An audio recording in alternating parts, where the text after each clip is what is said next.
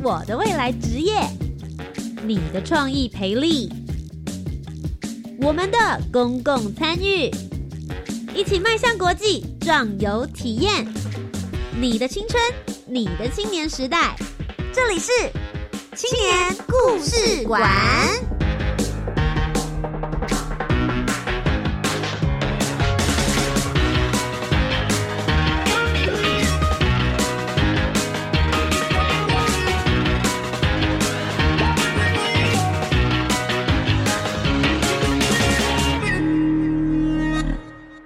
一位青年，一个故事，改变与感动就从年轻人开始。欢迎来到青年故事馆，每周三晚上的七点零五分到八点钟，在教育广播电台。我是节目主持人涂杰，今天要跟你一起分享属于台湾青年的故事。有感觉到我今天的开场白比平常还要再更有活力一点吗？今天的 topic 我个人超级喜欢，因为今天要跟大家聊的是青年重游点。简单来说，白话文带大家深度出去玩台湾。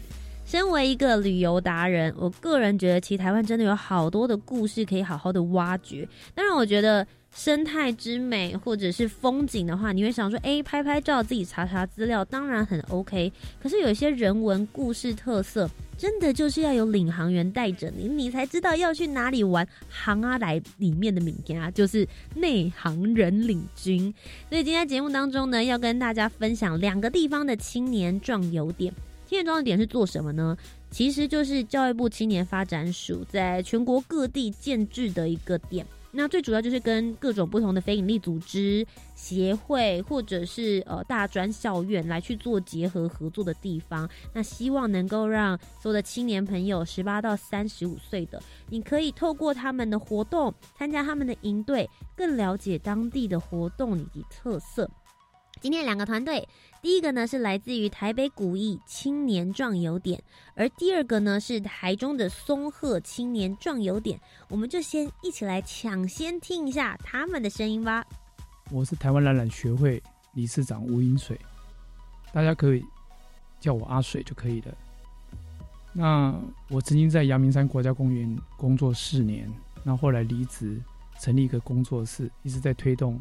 我们的生态，所谓的生态旅游，还有自然推广、自然环境教育这样子。Hello，大家好，我是陈廷凯，大家叫阿凯就可以了。我是台中松鹤青年壮游点的专案人员。对，那今天很高兴来到这边。大家好，我是朱西瑶，我是来自台中松鹤壮游点的小朱，大家可以叫我小朱。那我们台中松鹤壮游点通常会带大家去登山，然后溯溪，还有那个。四月份的时候可以看萤火虫，以及做茶叶。做茶叶是一年四季都有的，没有错。很多人就说，现在我们就在岛内出国吧。究竟台湾还有什么值得探索的地方呢？Ladies and gentlemen，透过今天的青年故事馆，我们一起透过广播去旅行喽！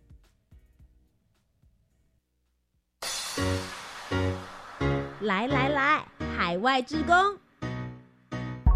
壮游体验，感动地图，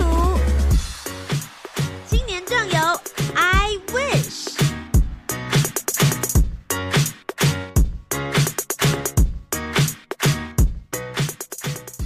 首先来到我们今天第一阶段的专访单元，要带大家去的地方是台北古艺青年壮游点。今天为大家带来的领航员就是台湾蓝染协会的阿水老师，文水。嗨。各位听众，大家好。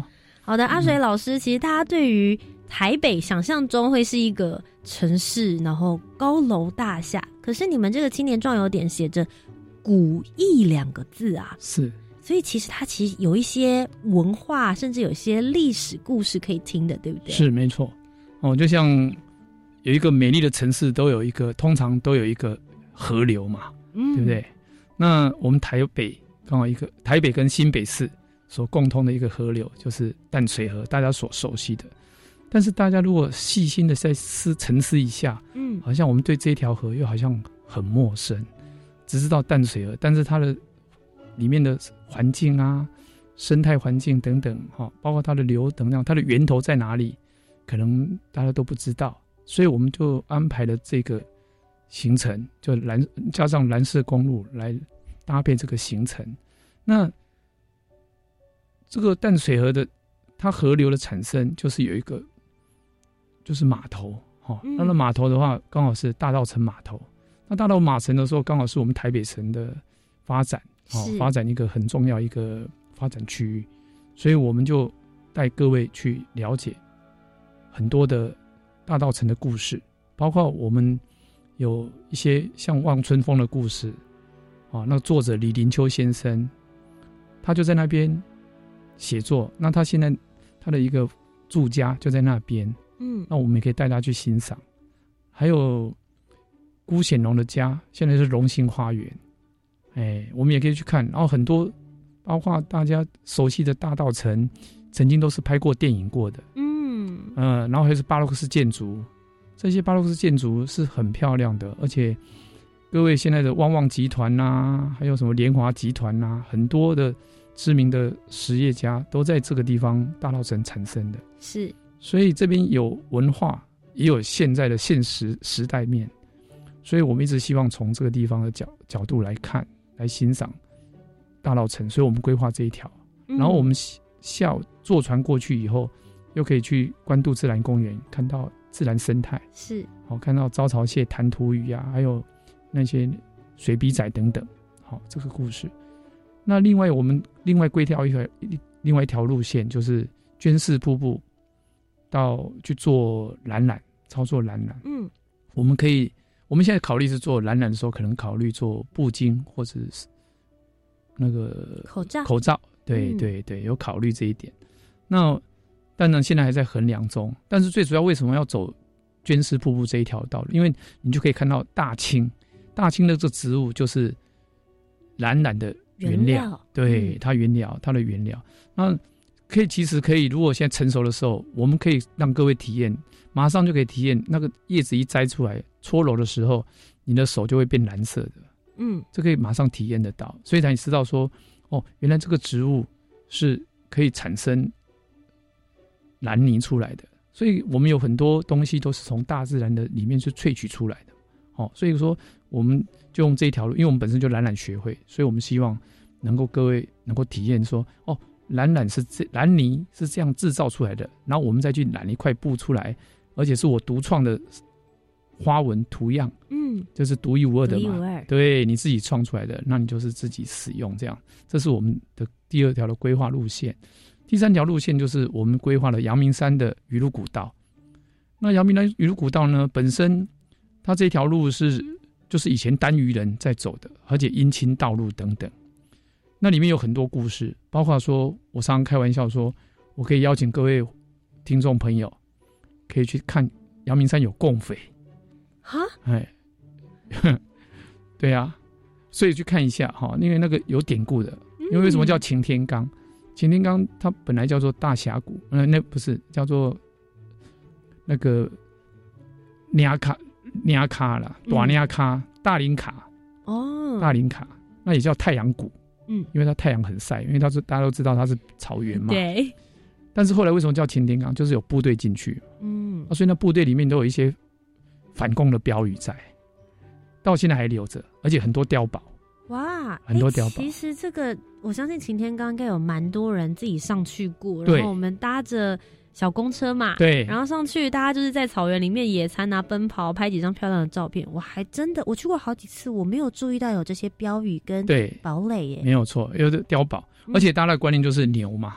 嗯，对，牛牛牛大便臭臭的，臭臭的，很多牛臭臭的这样，但是景观很舒服了哈，那是很舒服的。但是其实在一些人文，包括那个土地公庙有没有，就是很很重要的故事。是，这是它是单于的很重要的一个精神，所以它本来是一间小庙，然后盖成那么大庙，就是单于的人呐，哈，他感谢他一次让他一路平安嘛。嗯，我我想台湾人就是这样，我会谢我我就是。陈志完先生讲过一句话：“要感谢人太多嘛，所以就谢天，有没有？就谢天一样的。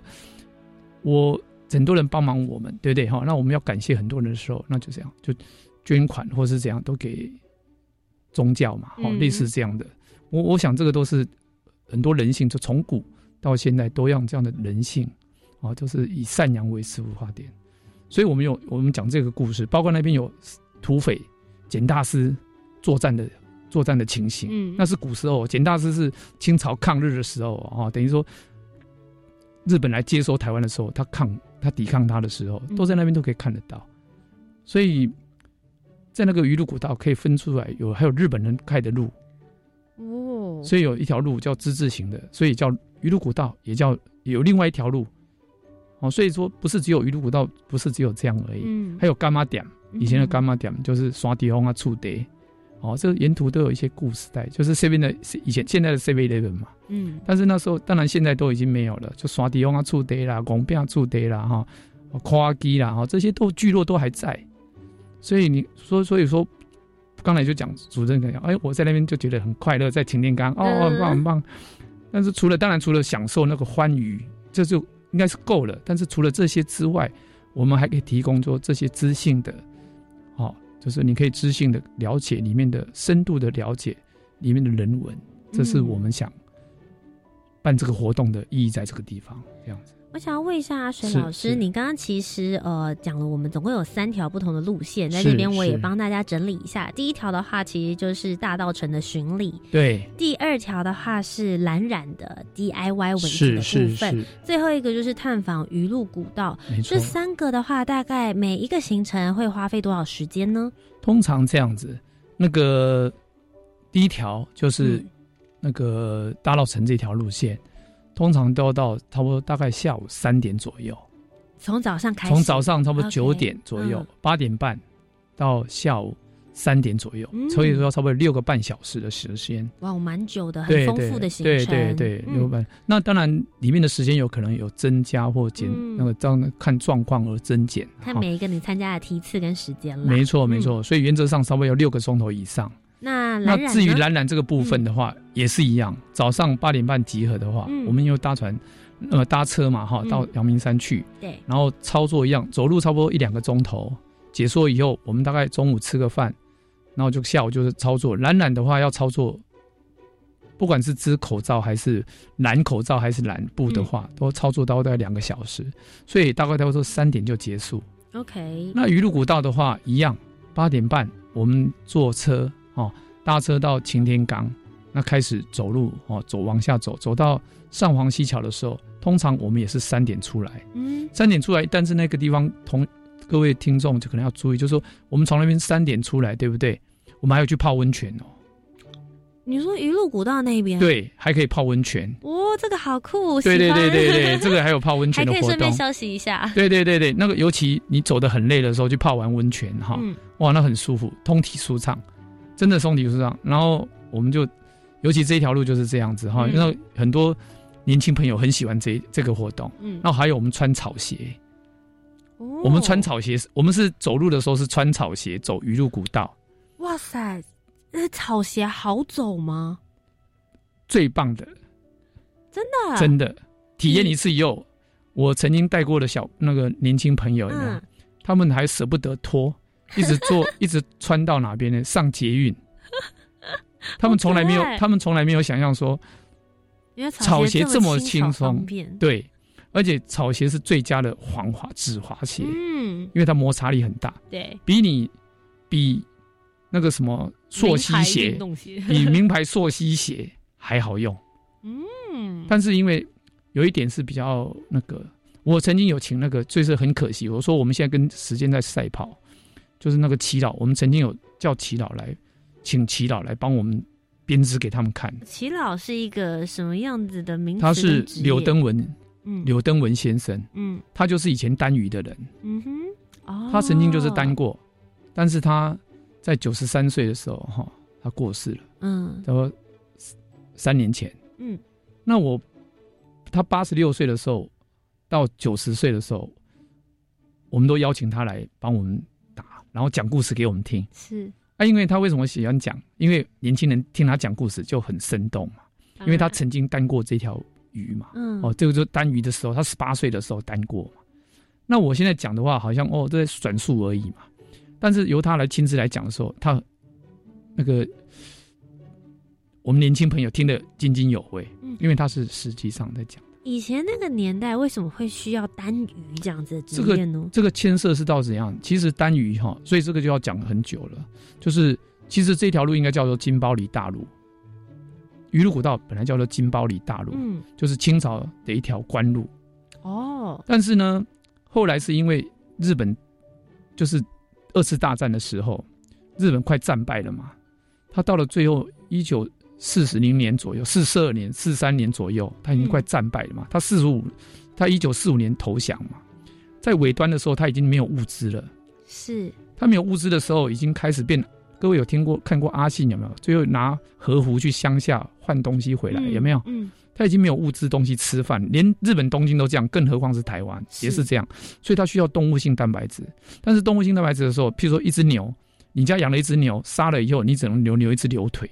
剩下的要全部充公给军方，给需要战争的人的去使用。是，比如说护士或是怎样，这些人就是就像我们的口罩一样，嗯，先要给防疫第一线的防疫人员，那最后来轮到我们这个同同理这样子啊。所以在这种情况之下，谁没有管制，鱼就没有管制，因为鱼从海里捞，捞的时候我捞了，比如说捞了两百公斤，我按杠五十公斤，嗯，我交交出去一百五十公斤，那。我按杠五十公斤起来，然后就可以沿着这条路走私。所以鱼路古道是走私的路，走私的路，没错，就是走私的路。哇，阿水老师没有讲，我还真的不知道哎，真的，真的，这条就是走私的路。所以当初您说的那位齐老，他以前他以前就是走私走私者啊，对，没有错。所以我是刚才讲说，领头眼一个小土地公，那个领头眼，他要在那边把会拜拜，拜托不要被抓到，不要被那些，因为他过来的时候，就是他从他从。金山走过来的时候，这段路没有人住，很少人住。嗯，但是他跨过擎天岗之后，准备到现在的文化大学这边三仔后这边的时候，是不是人都多了？嗯，而且那边有个派出所，有没有？三仔后有个派出所。嗯，所以那个时候过去的时候，派出所就会在这边防守，嗯，就会巡了。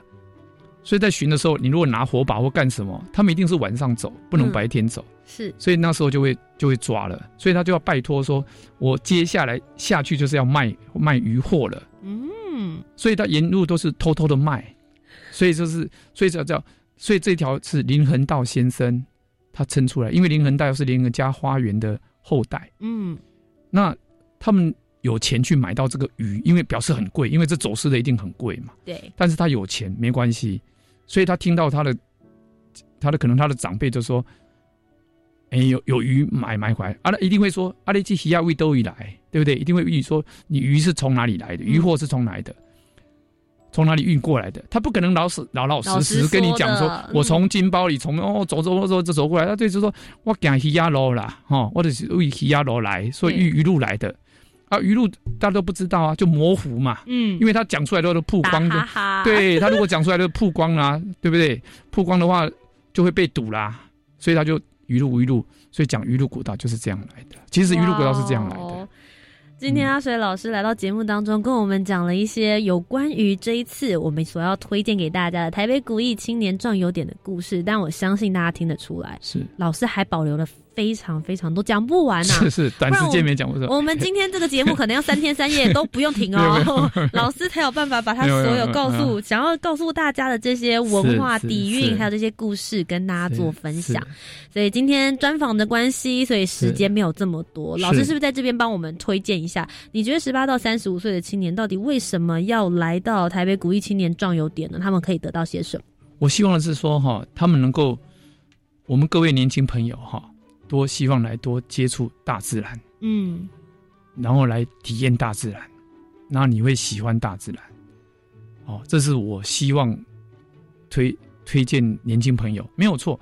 也许年轻朋友在十八岁，也许在读书哦，那三十五岁可能有工作了，在这个方面各有他的忙的，有工读书要也很累啊，哈，也许那，工作也很忙，但是我是觉得一定要播出时间跟自然互动。因为自然里面可以会告诉你一些东西的时候，你会在你可以简单讲，可以帮你分忧解劳。嗯，哦，可以在大自然中你会体会到很多东西。哦，那所以说我希望各位能够来多多参加大自然的活动，而且要有人解说帮你讲故事的话，可能会让你更生动的体验这个大自然。哦，这样这是我的对年轻朋友一种建议。好的，今天非常谢谢阿衰老师来到青年故事馆当中，在专访的最后，是不是也帮我们推荐一首歌曲？我想到的是，因为我们台湾古，我们这个古意哈哈，这个壮游点，就是我们有走过大道城嘛。那大道城有我们会带你们去找一位李林秋先生的故宅哦嗯，故居嘛。那故居的时候，李林秋就是我们大家耳熟能详的《望春风》的作词者。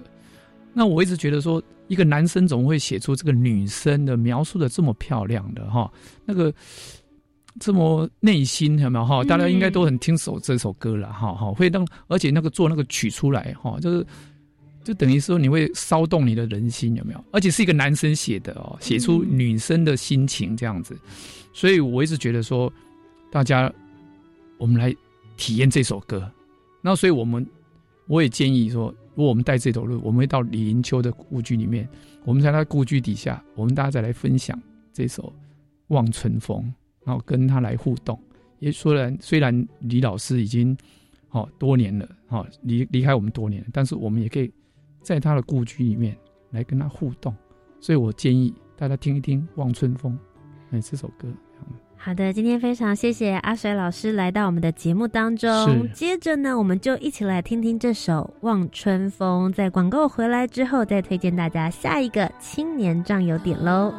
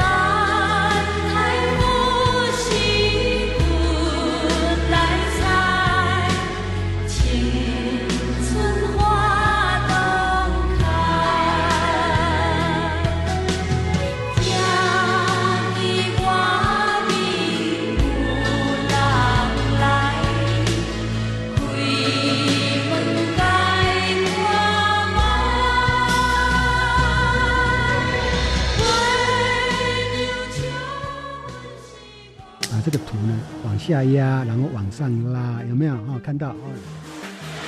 这边磨的时候要小心一点，因为砂轮机是非常利的。薪火相传，梦想起飞。我是陈凯，我是小莹。选技职，好好读，有前途。技职南海，创造光明就业路。欢迎每周二的晚上六点零五分收听技职最前线，一起在空中更靠近技职教育。教育电台的听众朋友，大家好，我是教育部长潘文忠。防疫期间，大家都辛苦了。近期疫情趋缓，指挥中心也鼓励大家展开防疫新生活。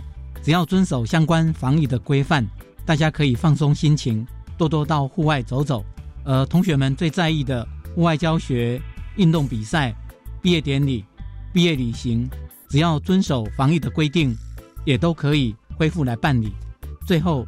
我要再次向所有防疫人员及第一线的教育伙伴们致上最深的感谢，因为大家的共同努力，才让台湾成为少数不需要停课的国家，也让我们的孩子能在校园中健康安心学习。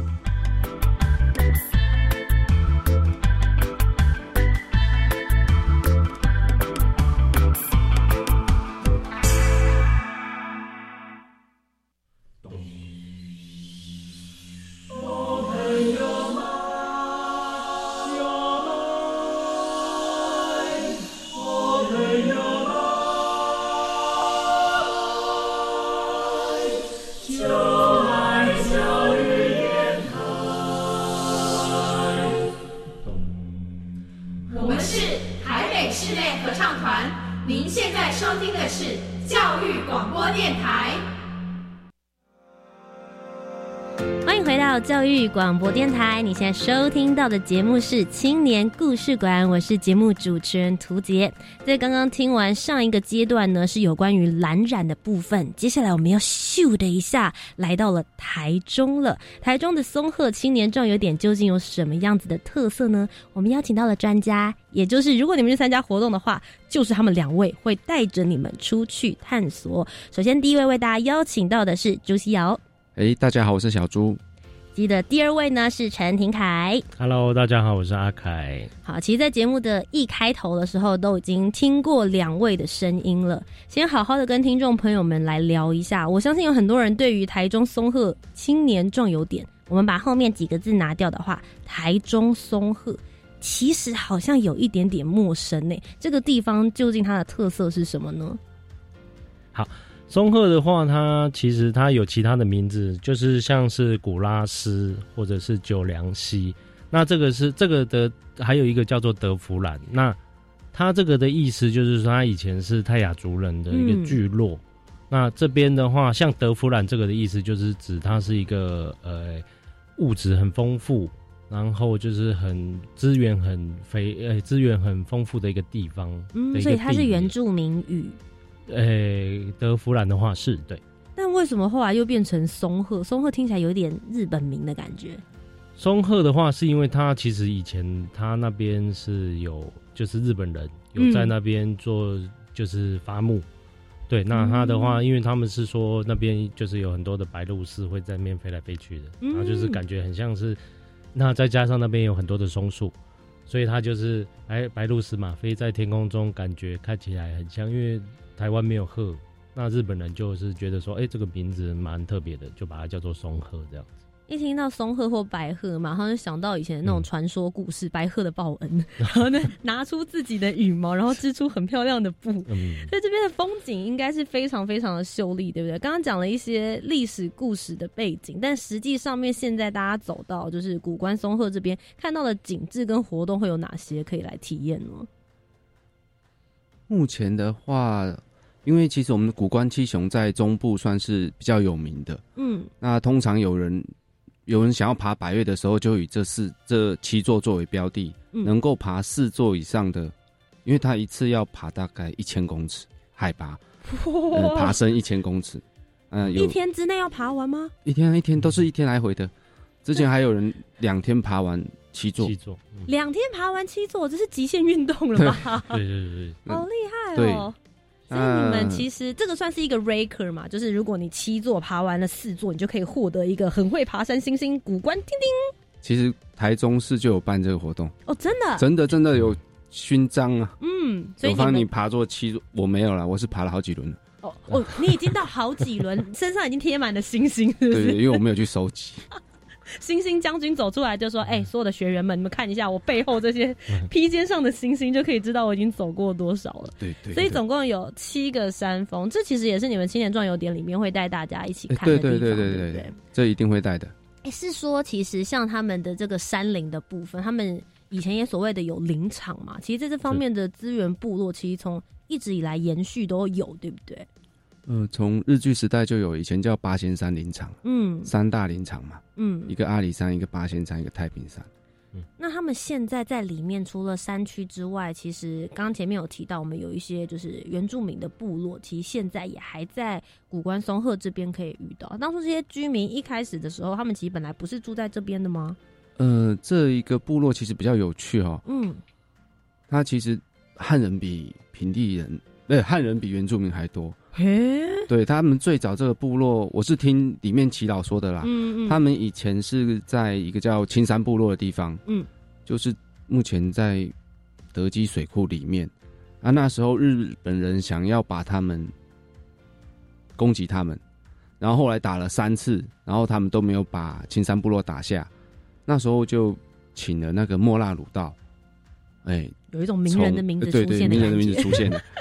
他们就从赛赛德克那边请他过来打，打了第一次的时候好像没有打成功，嗯，就他们听到风声就跑了。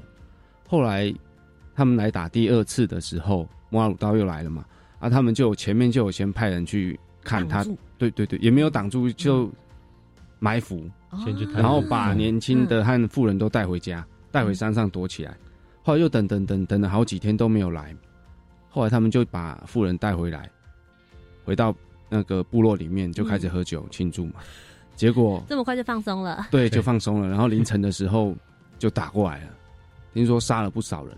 我刚刚前面到第二 part 的时候，我正想要称赞他们说，哇，这个部落很有谋略耶，就是很有策略性，东西都很有远见。结果到第三个 part 就开始哎松懈下来之后，就被敌军瞬间歼灭的感觉。，对对，所以后来他们在青山部落之后就，哎开始往现在的就是古光哦没有吗？还没，还没因为故事还没结束。我会刚刚只有前刚才半部不就是对被了。打了吗？嘿，对，他们杀了不少人，可是年轻人还有一部分年轻人回来了。就嗯莫拉鲁道撤退的时候，年轻人比较守路，就绕过去打莫拉鲁道。什么？对，所以莫拉鲁道那个伤痕，他们说是在那时候打到的。他们那时候莫拉鲁道哦的塞德克巴莱死了不少人在那边。嗯哼对，哼，哦，所以还有后半部啊，就是大家告诉大家嗯故事真的是要听完，好不好？不要前面完了之后就 ending 了，还其实还有后面所以表示这个部落的后面的青年军后援有这个跟上也。是蛮能打仗的。对对对对所以后来这个部落就一直延续到变成现在。没有。后来还有还有，所以这是三部曲，是不是？刚刚前面有一部曲、二部曲，接下来三部曲是最后了吗？最哎呦最后了要哦最后了好了。后来因为莫拉鲁都还是没打下来，然后就日本人决定在松鹤这个地方建立水稻示范区，哦，就既然后招降嗯，嗯青山部落进进来。OK，对对对，那是我看他们之前嗯祈祷写的书。，OK，对三大部分最后终于搞清楚了。对对对对，终于定下来对，了。终于定下来，这个故事历史非常的长久，大家打仗不要只打一半对，后面还是要跟上故事。好，所以其实这段故事，其实如果大家参加活动或者实际走访这边的话，其实也能够更深刻的体会当时在这边的故事跟文化，对不对？文化的话是比较有日剧时代的东西留在那里，哦，还有它的快木屋，因为据说那时候日本人在这边设立那个水稻示范区以后，那个部落其实在古关这边算很大的，嗯，所以里面还有一个明治天皇的，那个叫什么？行宫吗？哎，对对对对对，就是明治快木天皇的行宫啊，就是他来他们说的啦。来这里泡温泉还是总督的，哦，嗯他可以休息一下。呃来这边小度假啦，或者是在这个走访巡视的过程之中休息的地方，这样子。是好，所以其实有也是非常丰富的日剧时代有留下了一些历史的建筑。是那其实刚刚前面小朱有提到，来到这边的话，大家可以体验爬山，然后也有一些原住民文化的部分。除此之外呢，阿凯还有吗？如果到这边的青年壮游点，你们还有什么样子的活动提供给大家体验？像是我们目前的话，就是我们在山上有认识一个原住民，但是他是一个茶农，嗯他有种茶。那我们目前还有举办，就是壮游点部分还有一个茶叶营。那茶叶营的部分就是从我们从采茶叶开始，然后一直到尾雕，然后一直到揉茶，就是都是手工做的。然后到最后，除了烘烘焙这个部分，嗯。烘焙还是要靠机器啦。嗯。烘焙这个部分的话，然后到最后你自己亲手做茶，然后你我们还会举办一个就是一个小比赛，嗯。就是大家每个人就是就是盲测，就是你都不知道这个茶冲出来是谁的，然后我们就从这里面去选出你自己觉得最好喝的茶。哎、这个其实蛮有趣的，因为以我来说啦，我是高雄出生，然后后来到台北这边来长大工作的都是小孩，其实我们都是吃到最后的成品了，其实不见得真的有看过就是茶园，就算你开过啊、拍过照片，你也不见得有那个机会亲自去查呃采。是。人家说什么一心二业，大家通常都只出现在电视里面，然后行脚节目主持人去帮我摘了，然后就说哇，这一片茶叶纯净，然后多品质多么好，但事实上是没有机会去看的，对不对？是，所以这个是比较偏向采嗯。采茶营、茶叶营的茶叶营，对大概会是多长的时间？我们这个的话，目前它是两天一夜，因为做茶的部分，第一就是我们就是类似有点像以前的茶农体验，嗯。那就是住，因为像他们以前茶就是采茶工，嗯。他其实是会跑来跑去，他不是说哦，我今天在 A 茶园，我就一直都在 A 茶园工作，他其实是 A 茶园需要采茶的时候，采茶工就到 A 茶园，那 B 茶园他们会有一个时间，哦，他会一直跑来跑去，嗯。所以我们去的时候就是从像那个茶农，他现在还是有在做茶，嗯。那我们就是跟他说那里有一小块给我们茶体验，园给我们体验一下，对，然后我们就带着就是先壮游点的这些朋友们，我们就是大家说，好，那今天有这一块，那我们就是从自己手采开始，嗯。然后等到采回去之后，我们要尾雕，然后有很多步骤，对不对？嗯。因为这个时间大概需要到一天，大概到两天的时嗯。间，对对，时间会比较长。通常你们这样子的一个体验营，有多少人会一起参与？就是你们的团体上限啊，人数多少人的话是能够准备出发一起的？我们最多像最多的话，大约有到十快二十个人。快二十个人，对，那一般其实也蛮多的。是，那但一般的话，大概也会落在十个人左右，最少最少。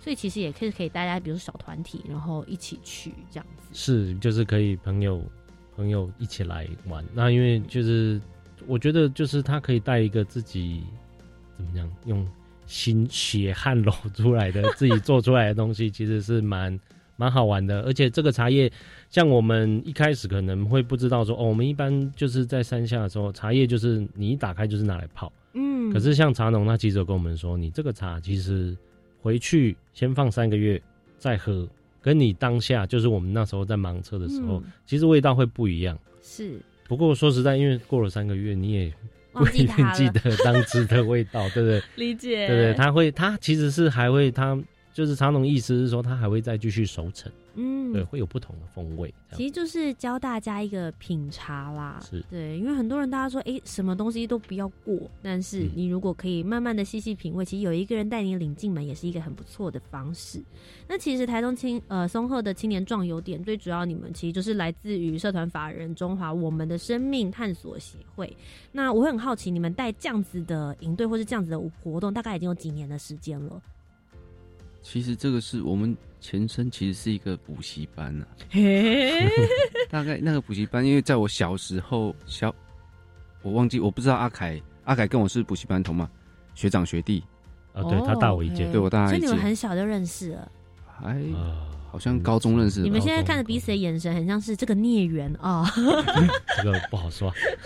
对，那时候我们就补习班老师就有带我们出去玩。嗯嗯，那后来国中那时候他们就流行在国中的时候，毕业的时候会免费招待那个来这里补习的人去露营，好像是三天两夜，是不是？三天两夜，哦三天两夜。嗯，那就是在你就像你们现在在做的事情，就是带大家出去露营啊、爬山、爬山没有了，生态，只有哎、嗯有有有有有有都有，对，嗯哼嗯哼就完全符合，只是场地不一样。OK，所以等于是那个一开始它是一个原点，然后对后来一直延伸到慢慢演变成现在的协会的部分。对对对对是对对。那你们实际在这个运行的过程里面，其实你们也主办了很多次，遇到各式各样的参与者，有没有什么你们印象比较深刻的小故事？哦，小故事像是茶叶营的部分，我之前就是大概才去年，就是有茶叶营的时候，因为像茶叶营，我们有一个部分是要揉茶，嗯那揉茶，因为现在的茶叶都是机器在揉，嗯然后我们的揉茶，因为我们的量没有那么多嘛，因为自己手采的，所以它大概是就是我们一只一个手掌这样子可以掌握的量，嗯哼那就是都是用手揉。那手揉的时候，就是这个劲道跟你揉的时间都会影响到这个整个茶的风味，嗯因为它要把那个茶汁揉出来，苦涩的部分揉掉。嗯，这样子。那我们上就是去年有一个学员，那他就很特别，他就是在参与的时候，就是你就觉得他一直很像精神不济，就很很很前一天没睡饱，对，就是甚至揉到一半，他就说：“哦，我很累，我先去休息一下。”对，我们就说：“哦，好，那你就先去沙发上躺一下。他就是睡，然后揉茶的时候，就是整个人就是呈现一个卧佛的姿势，然后一只手这样子，就是很随便对若有似无的揉。嗯那因为其实以我们之前的经验，其实有的时候，呃，有的时候就是其实你要蛮长时间的，一直去把这个茶汁揉出来。嗯嗯那我们就想说，哎呀，糟糕，这个这个学院会不会这一次做出来的东西成品不好是嗯可能会可能会也 不好意思，他那个苦涩味可能会没办法去掉。嗯嗯，就后来在盲测的时候，你猜谁是第一名？你都这样讲故事了，对结果是他他，对，是他，所以大家就是在在测 test 的时候，就是想说，哎呦，怎么会？就是最后结果出来说，哎、嗯怎么会是怎么会是他这样子？嗯很特别，这个让人家很深刻。其实我觉得，在就是旅游啊，或者是这些体验的过程之中，这也就是人生跟社会的缩影了。是 永永远会发生一些意外跟惊喜。是是是但我也是觉得每一次的出走，就是离开家中、离开你的舒适圈，去探索一个新的环境的时候，大家可以获得一个体验跟方式。小猪你自己呢？你有没有遇到什么让你觉得印象很深的事情？印象很多，其实我遇到的都是比较麻烦的事情。我们喜欢听麻烦事，有有有点危险。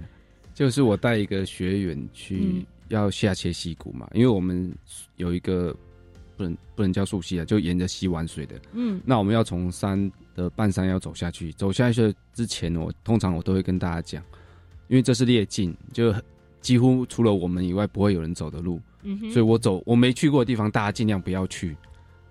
对，然会后呢？这样跟大家说吗？对，我会这样跟大家嗯说，就是跟着因为小猪我怕他们走错的话会有麻烦，因为有些人会放陷阱。嗯虽然说最近比较少了，最近都啊，就哇，我以为是山猪，结果一进来看到，哎呀，国中生啊，对对对，然后我就走走走走，都安全的把他带到溪谷里面了。嗯然后我就去溪边准备着装嘛，要穿救生衣啊，对，溯溪鞋啊。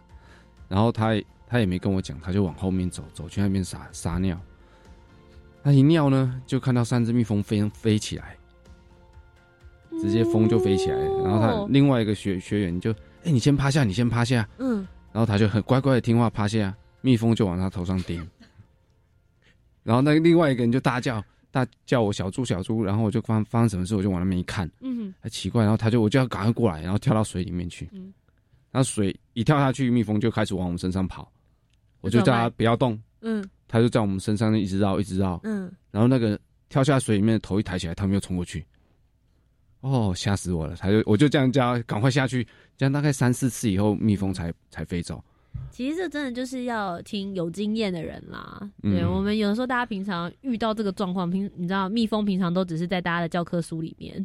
那你真的嗯实际遇到这样子的状况的时候，真的，我觉得其实很多人会想说，我去这些地方，我可以自由行啊，我干嘛一定要参加青年壮游点的活动？嗯可是正是因为像比如说，不论是溯溪，还有刚刚的柔茶体验，你自己去，你都不见得能够很安全的，或者是去说有人引导的方式，让你了解这里面故中的滋味是什么。那今天其实很开心，邀请到两位来到我们的节目当中。最后是不是也帮我们推荐一下十八到三十五岁的青年？你们到底觉得为什么大家要来参加台中松鹤的青年转游点？他们能够从活动体验中带回些什么呢？呃，像是刚刚像是茶叶的部分，就是我觉得我们希望能够带给大家的体验是，你能够借着手做去体验，像是可能我们日常生活中觉得很平常、很稀松平常，可能就啊，我今天喝茶，我就是打开来冲个热水就可以泡了。可是我们希望带给大家体验，就是说，哎、其实你看这么小小的一个东西里面，其实是蕴含着很多人的心血。嗯像是说，你看茶叶可能自己揉完就哇，有的人揉一可能要揉个一两个小时，他其实那是会很腰酸背痛。以前在没有这么多机器是是是、没有器具的辅助之下，你要怎么样去把它做出来，然后绕到甚至说像不是有很多茶农还比赛什么，那个其实是很不容易的事情。对，那是希望说大家可以就体验一下，哎，手作其实是一个很特别的东西。那在这个体验上，也让家大家也可以就是可以感谢说，哦，你说像就是种稻子的农人或什么，其实是很辛苦的。对对对。嗯，那在今天专访的最后，你们要推荐一首歌曲给我们，谁要推荐呢？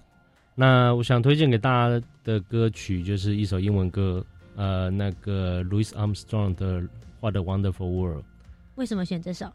因为就是其实我们在带大家像是参与活动的时候，就是可以希望大家能够领略到，其实不一定要出国。那台湾其实就有很多很特别、很美好的地方，甚至不不一定是我们的松鹤壮游点，甚至是很多其他地方都有很多不一样，然后值得去看的一些美景。那我们接下来就一起来听听这首歌。节目结束之后呢，不要忘记我们要进入我们下一个单元，听听他们平常都看些什么样的书，看些什么样子的电影呢？I see trees of green, red roses too. I see them bloom for me and you. And I think to myself, what a wonderful world.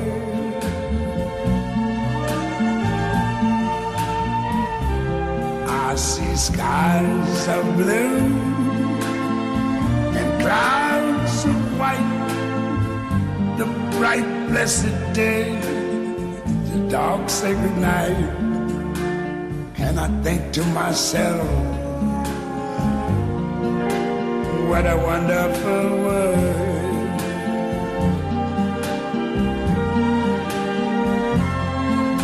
The colors of the rainbow, so pretty in the sky. I think, therefore I am。我思故我在。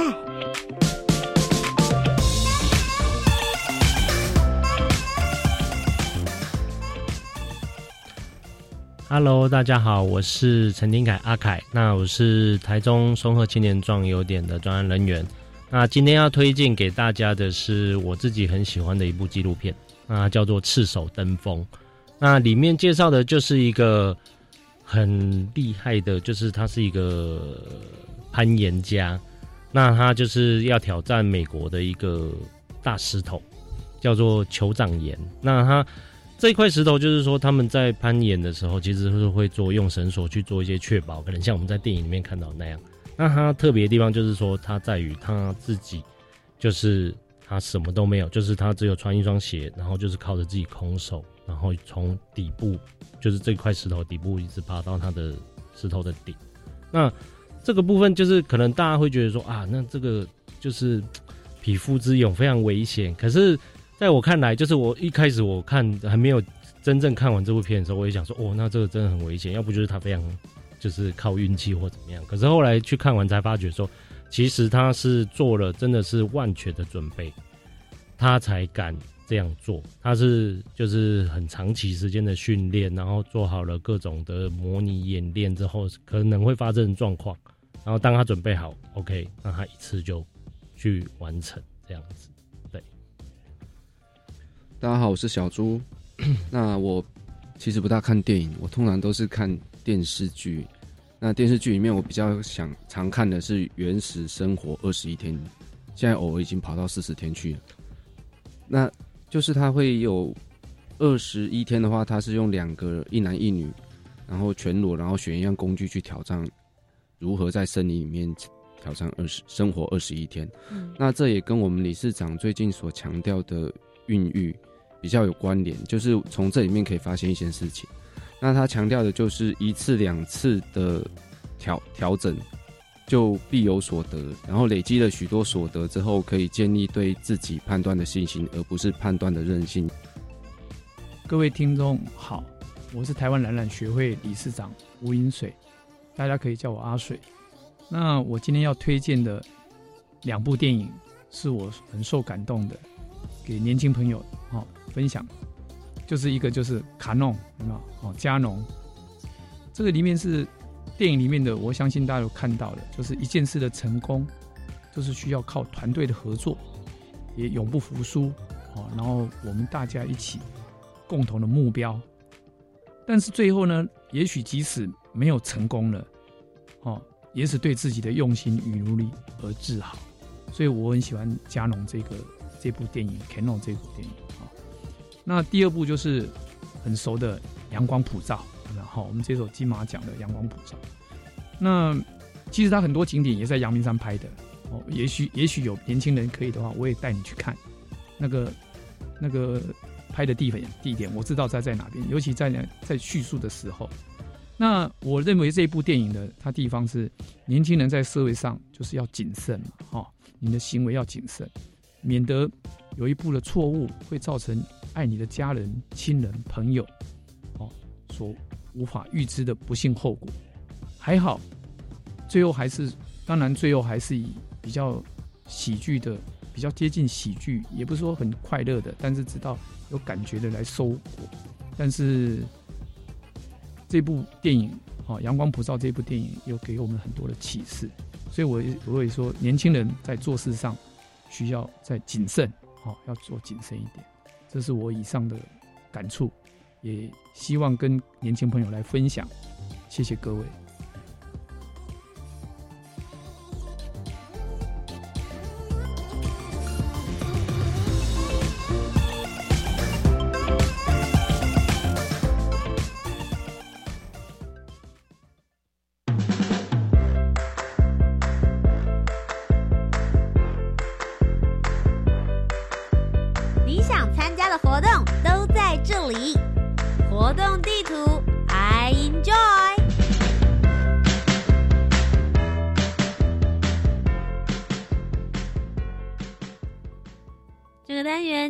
告诉大家，教育部青年发展署即将举办的精彩活动以及计划有哪些。首先是超暖青年国际偏乡轻盈的行动计划，这个计划现在正在征件当中，一直到今年的十月三十号为止。内容最主要是希望能够鼓励青年来关注国际议题、偏向议题以及高龄人口的服务，以自身经验或结合专业技能，透过多元的方式宣导以及介绍。或者呢，你可以用创新科技的点子来提供高龄族群所需的服务，以青年影响青年的方式来卷动，让更多青年认识了解这些议题。接着，今天的第二个计划就是一百零九年大专生公部门见习计划。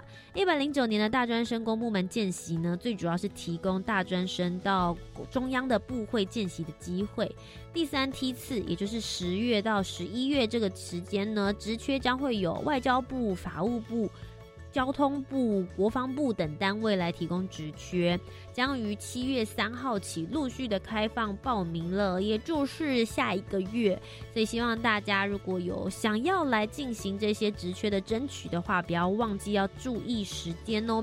从七月三号开始开放，那报这个报名的预计呢，会到八月中旬左右，但所有的职缺都是额满为止，所以大家要抢要快啦！如果对于以上的活动有兴趣的话，都可以到教育部青年发展署的官方网站就可以查询得到了。以上就是今天的青年故事馆。如果你喜欢，不要忘记每周三晚上的七点零五分到八点钟，在教育广播电台。我是节目主持人涂杰，我们下周节目再见喽，拜拜。